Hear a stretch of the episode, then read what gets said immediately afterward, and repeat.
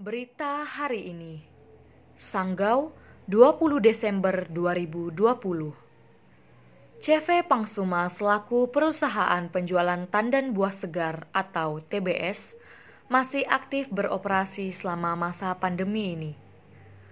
Perusahaan ini menampung TBS dari petani sawit di daerah setempat.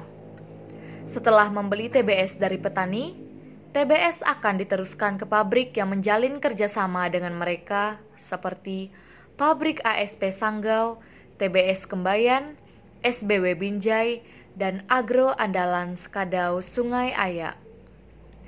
CV Pangsuma mengaku bahwa tidak ada perubahan penjualan selama masa pandemi ini. Hal yang sama juga diakui oleh Saipul selaku petani sawit yang menjual TBS-nya pada CV Pangsuma. Eh, ada, ada tapi tapi jarang yang mau cuci tangan. Cuci tangan aja, yang lain-lainnya tidak ada Nggak perbedaannya. ada.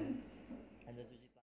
Perubahan yang terjadi hanya pada ketersediaan hand sanitizer dan tempat mencuci tangan di tempat penjualan TBS.